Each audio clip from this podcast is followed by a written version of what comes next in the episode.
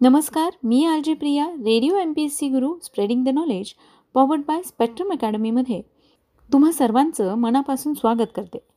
विद्यार्थी मित्रांनो आज आहे अठ्ठावीस जुलै. बार्च सॅम्युअल ब्लूमबर्ग यांचा जन्मदिन. मग यात विशेष काय आहे असा तुम्हाला प्रश्न पडला असेल.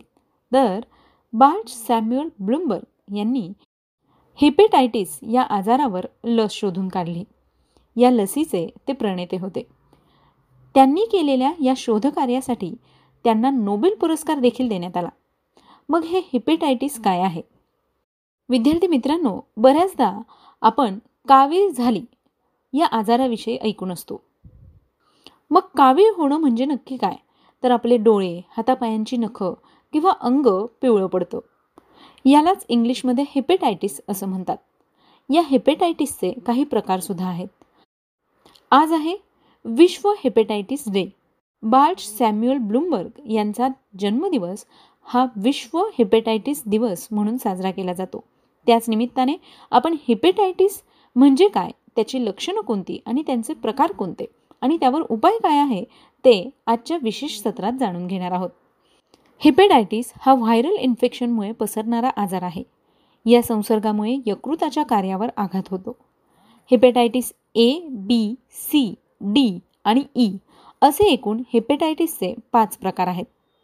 त्यामुळे आजाराची गंभीरता लक्षात घेतली तर लिव्हर म्हणजेच यकृत सुजण्याची शक्यता असते. यामुळे मृत्यू देखील ओढावू शकतो. विशेषत हेपेटायटिस बी व सी यामुळे हा आजार तीव्र होऊ शकतो. परिणामी त्याचे रूपांतर लिव्हर सोरायसिस कॅन्सर यामध्ये होऊ शकते. मग आता आपण हेपेटायटिसच्या प्रकारांविषयी जाणून घेऊया. हिपेटायटिस हा व्हायरल इन्फेक्शनमुळे होत असल्याने त्या रोगजंतूच्या प्रकारानुसार त्याचे पाच प्रकारात विभाजन करण्यात आले आहे. हे पाचही प्रकार जगभरात त्यांच्या गंभीरतेमुळे चिंतेचा विषय बनत चालले आहे. त्यातला पहिला प्रकार म्हणजे hepatitis A. W H O म्हणजेच हू या आरोग्य संस्थेच्या निष्कर्षानुसार जगभरात दरवर्षी एक पूर्णांक चार मिलियन जणांना हिपेटायटिस एचा संसर्ग होतो. दूषित पाणी किंवा अन्नातून हेपेटायटिस ए या व्हायरसचा शरीरात प्रवेश झाल्याने हेपेटायटिस ए हा आजार होतो. यातला दुसरा प्रकार म्हणजे hepatitis B. Hepatitis B virus हा प्रामुख्याने दूषित रक्त शरीरात गेल्यास म्हणजेच ट्रान्सफ्युजन झाल्यास किंवा मग शरीरातील दूषित बॉडी फ्लुईड वीर्याशी संबंध आल्यास जडू शकतो. यानंतरचा तिसरा प्रकार म्हणजे हिपेटायटिस सी. हा व्हायरस प्रामुख्याने वैद्यकीय चाचण्या व उपचारादरम्यान दूषित रक्ताशी संबंध आल्यास होण्याची शक्यता असते. यानंतरचा चौथा प्रकार म्हणजे हेपेटायटिस डी हेपेटायटिस डी ह्या व्हायरसमुळे हा आजार होण्याची शक्यता असते. ज्या व्यक्ती हेपेटायटिस बीमुळे ग्रस्त आहे अशाच व्यक्तींना हेपेटायटिस डी होतो. मात्र हे दोन्ही संसर्ग एकाच वेळी होणे हे फारच गंभीर स्वरूपाचे ठरू शकते. यानंतरचा पाचवा प्रकार म्हणजे hepatitis E e. Hepatitis E हा व्हायरस जगभर झपाट्याने वाढत आहे. दूषित पाणी व अन्नाच्या माध्यमातून हा व्हायरस मानवी शरीरात प्रवेश करतो. हेपेटायटिस हा त्याच्या स्वरूपानुसार सौम्य किंवा तीव्र होऊ शकतो. मग ज्यावेळी हेपेटायटिस हा सौम्य स्वरूपात असतो त्यावेळी अचानक यकृताला सूज येणे व सहा महिन्यात हा आजार आटोक्यात येणे शक्य असते. सौम्य स्वरूपातील हेपेटायटिस हा हळूहळू ठीक होऊ शकतो. प्रामुख्याने हेपेटायटिस ए हा सौम्य प्रकार आहे. यानंतर हिपेटायटिसचा तीव्र स्वरूपाचा एक प्रकार असतो. तीव्र स्वरूपाचा संसर्ग दरवर्षी जगभरातील तेरा ते एकशे पन्नास मिलियन रुग्णांना जडतो. यामुळे यकृताचा कॅन्सर यकृत निकामी होणे याचबरोबर मृत्यू होण्याचं प्रमाणही तीव्र स्वरूपामध्ये अधिक आहे. हिपेटायटिस ई e ग्रस्त रुग्ण त्यांची रोगप्रतिकारक शक्ती खालावल्याने अधिक धोक्यात येतात. मग आता हे हिपेटायटिस जडण्यामागची कारणं काय आहेत? तर सगळ्यात महत्त्वाचं कारण म्हणजे व्हायरल इन्फेक्शन. जगभरात हिपेटायटिस जडण्यामागे व्हायरल इन्फेक्शन हे एक महत्त्वाचं कारण आहे. त्यामुळे हिपेटायटिस ए बी व सी जडण्याची शक्यता अधिक असते. ऑटो इम्यू कंडिशन म्हणजेच यकृताजवळील रोगप्रतिकारक पेशी कमकुवत झाल्यास त्याचा परिणाम यकृताच्या कार्यावर होऊ शकतो.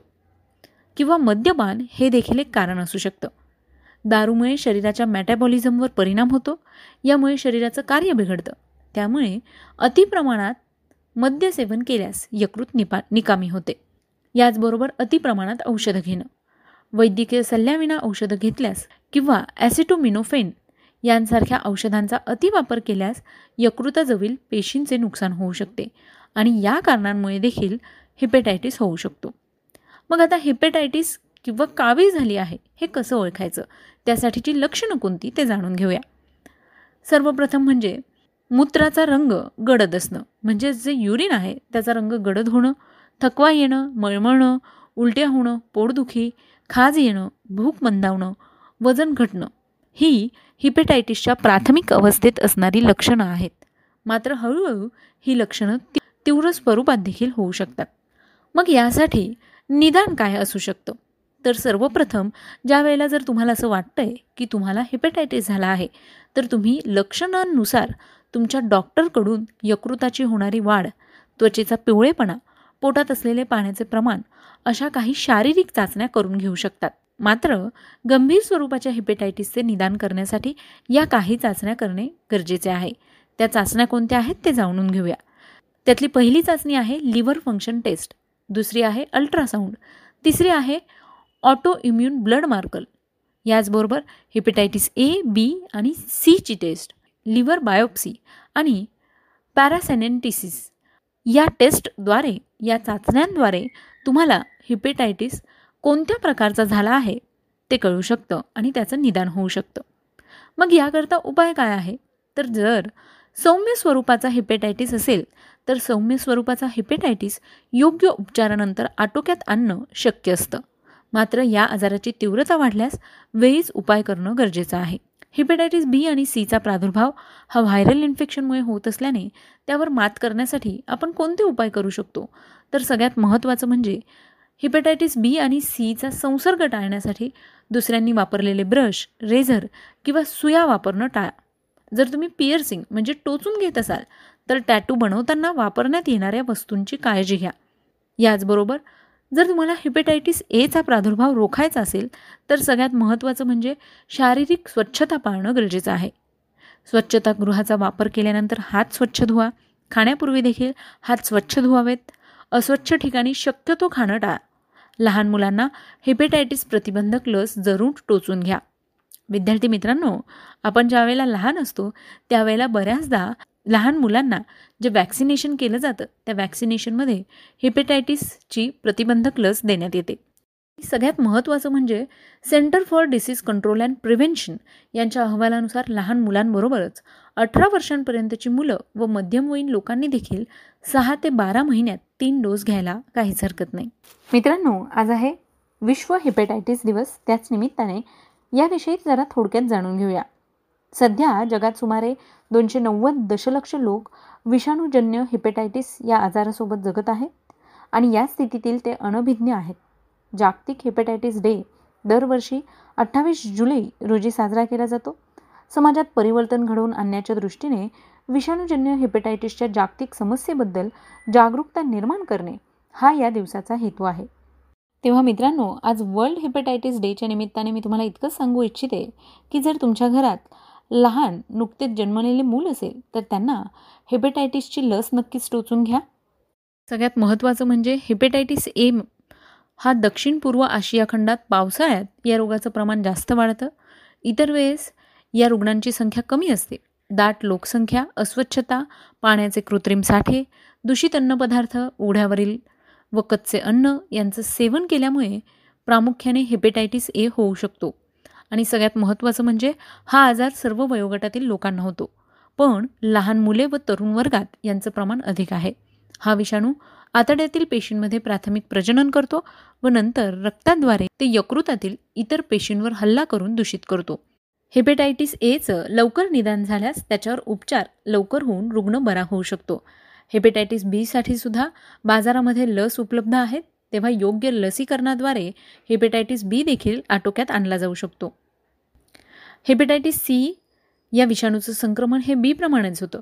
पण या विषाणूची लागण झाली तरी रोगाची तीव्रता अत्यंत कमी प्रमाणात दिसून येते. कधीकधी दहा किंवा वीस वर्ष याची कोणतीच लक्षणं दिसत नाहीत. पण वीस किंवा तीस वर्षांनीही हा आजार समोर येतो. मित्रांनो हिपेटायटिस हा जगातील आठव्या क्रमांकाचा जीवघेणा आजार आहे. तेव्हा छोट्या छोट्या गोष्टींची काळजी घेतल्यास आपण नक्कीच हेपेटायटिस या आजारावर मात करू शकतो. वर्ल्ड हेपेटायटिस डेच्या निमित्ताने मी तुम्हाला इतकंच सांगू इच्छिते की स्वच्छता पाळा आणि स्वतःचं आरोग्य जपा. श्रोते हो मी आर जे प्रिया तुम्हा सगळ्यांची रजा घेते. पुन्हा भेटूया विशेष सत्रात अशीच काही खास आणि विशेष माहिती ऐकण्यासाठी. तोपर्यंत सुरक्षित रहा काळजी घ्या आणि अर्थातच ऐकत रहा radio M P S C Guru spreading the knowledge powered by Spectrum academy नमस्कार मी R J Priya radio M P S C Guru spreading the knowledge powered by Spectrum अकॅडमीमध्ये तुम्हा सर्वांचं मनापासून स्वागत करते. विद्यार्थी मित्रांनो हिपेटायटिस म्हणजेच कावीळ याविषयी तुम्ही ऐकून असालच. या हिपेटायटिसच्या लसीचे जनक बार्च सॅम्युअल ब्लॉम्बर्ग यांचा जन्मदिवस आहे. बार्च सॅम्युअल ब्लॉम्बर्ग यांना नोबेल पुरस्कार देखील मिळाला होता. ते अमेरिकन चिकित्सक आणि अनुवंशशास्त्रज्ञ म्हणून प्रसिद्ध होते. हिपेटायटिसच्या लसीचा शोध त्यांनी लावला होता. त्यामुळेच त्यांचा जन्मदिवस हा विश्व हिपेटायटिस दिवस म्हणून साजरा केला जातो. ब्लार्च सॅम्युअल ब्लूमबर्ग यांचा जन्म अठ्ठावीस जुलै एकोणीसशे पंचवीस रोजी झाला. त्यांचा जन्मदिवस विश्व हिपेटायटिस दिवस म्हणून साजरा केला जातो. न्यूयॉर्कमध्ये जन्मलेले ब्लूमबर्ग हे उच्च माध्यमिक शालेय शिक्षणानंतर अमेरिकेच्या सागरी सेवेत रुजू झाले. एकोणीसशे शेहेचाळीसच्या काळात कमांडिंग ऑफिसर म्हणून ते कार्यरत राहिले. या सेवेच्या अनुभवाचा वैद्यकीय संशोधक म्हणून त्यांना बराच उपयोग झाला. त्यांनी भौतिकशास्त्र या विषयामध्ये पदवीपूर्व काळात शिक्षण घेतले. त्यानंतर गणित या विषयात पदवी घेतली. वडिलांच्या सल्ल्याने एकोणीसशे सत्तेचाळीस साली कोलंबिया येथे त्यांनी वैद्यकीय शिक्षणाला प्रारंभ केला. सुरुवातीची दोन वर्ष वरिष्ठांसमवेत अनेक संशोधनात सहभाग घेतला. नंतरची दोन वर्ष मात्र रुग्णसेवेवर भर दिला. संपूर्ण आयुष्य रुग्णसेवा वैद्यकीय अध्यापन आणि संशोधन अशा गोष्टींसाठी त्यांनी वाहून घेतले. हिपेटायटिस हा यकृताचा संसर्गजन्य आजार आहे. अगदी एकोणीसशे चाळीसच्या सुमारास विषाणूपासून होणाऱ्या हिपेटायटिसचे दोन प्रकार असतात हे वैज्ञानिक सत्य शास्त्रज्ञांना उलगडले होते. वेगवेगळ्या विषाणूंद्वारा यकृतात संसर्ग करणाऱ्या हिपेटायटिसचे अनेक प्रकार आहेत. त्यातील बी व सी प्रकारचे विषाणू शरीरात मुख्यत्वे करून रक्ताद्वारे व लैंगिक संबंधांमुळे संसर्ग करतात. हे विषाणू यकृतातील पेशींवर परिणाम करतात. त्यामुळे यकृताच्या पेशींवर सूज येते आणि त्यामुळेच रक्तातील बिलिरुबिन या नावाचं रसायन वाढल्यास डोळ्यात पिवळेपणा दिसू लागतो. आणि त्यालाच कावी झाली असे म्हणतात. हेपेटायटिस बी ह्या आजारात यकृताचा सौम्य प्रमाणात त्रास किंवा अगदी अतिशय गुंतागुंतीची गुंतागुंतीचा गंभीर विकार अशा दोन्ही प्रकारची लक्षणे दिसू लागतात. अशा उपद्रवी हिपेटायटिस बी विषाणूचा शोध हा योगायोगाने लागला असं म्हणावं लागेल. एकोणीसशे पन्नास साली अमेरिकेतील बार्च सॅम्युअल ब्लूमबर्ग हे मेडिकल अँथ्रोपोलॉजी म्हणजे मनुष्य जातीच्या विकासाचा अभ्यास करीत होते. एखाद्या व्यक्तीला काही विशिष्ट प्रकारचे आजार का होतात? काही रुग्णांनाच एखादी व्याधी का होत असावी अशा मूलभूत प्रश्नांची उकल करण्यासाठी ते संशोधन करीत होते. त्यासाठी वेगवेगळ्या प्रदेशात प्रसंगी अगदी जंगलात जाऊन आदिवासी लोकांच्या रक्ताचे नमुने ते गोळा करीत असे आणि त्यांचा अनुवंशिकता व आजार इत्यादी बाबींसाठी सखोल अभ्यास करीत रक्ताद्वारे पसरणाऱ्या आजारांच्या अभ्यासासाठी ब्लूमबर्ग आणि त्यांचे सहकारी Philippine Bharat Japan Canada Australia Africa अशा अनेक देशात फिरून रक्ताचे नमुने गोळा करीत असे. त्यावेळी आजच्यासारखे तेव्हा अनुवंशिकता तपासण्यासाठी प्रगत तंत्रज्ञान उपलब्ध नव्हते. या अभ्यास प्रक्रियेत ब्लूमबर्ग यांनी हिमोफेलिया या आजाराच्या रुग्णाचे रक्त तपासण्याचे ठरवले. कारण या व्याधीने ग्रासलेल्या रुग्णाला अनेक रक्तदात्यांकडून वारंवार रक्त घ्यावे लागते.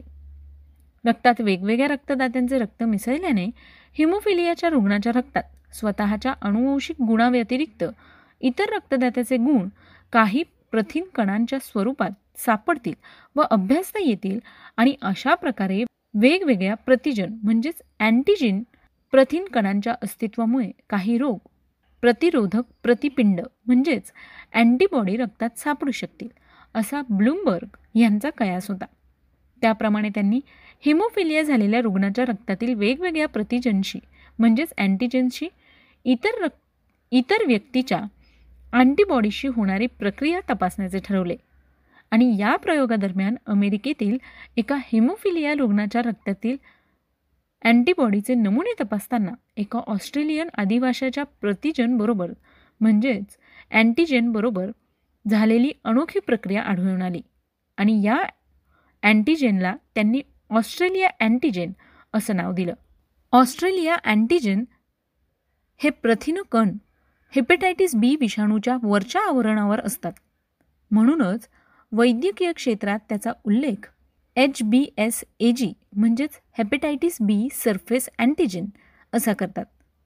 याच ऑस्ट्रेलिया अँटीजेनमुळे हेपेटायटिस बी हा आजार होतो हे अनेक प्रयोगांती त्यांना आढळून आले आणि एकोणीसशे सदुसष्ट साली ब्ल्यूमबर्ग यांनी हेपेटायटिस बी या विषाणूचं अस्तित्व जगासमोर आणलं.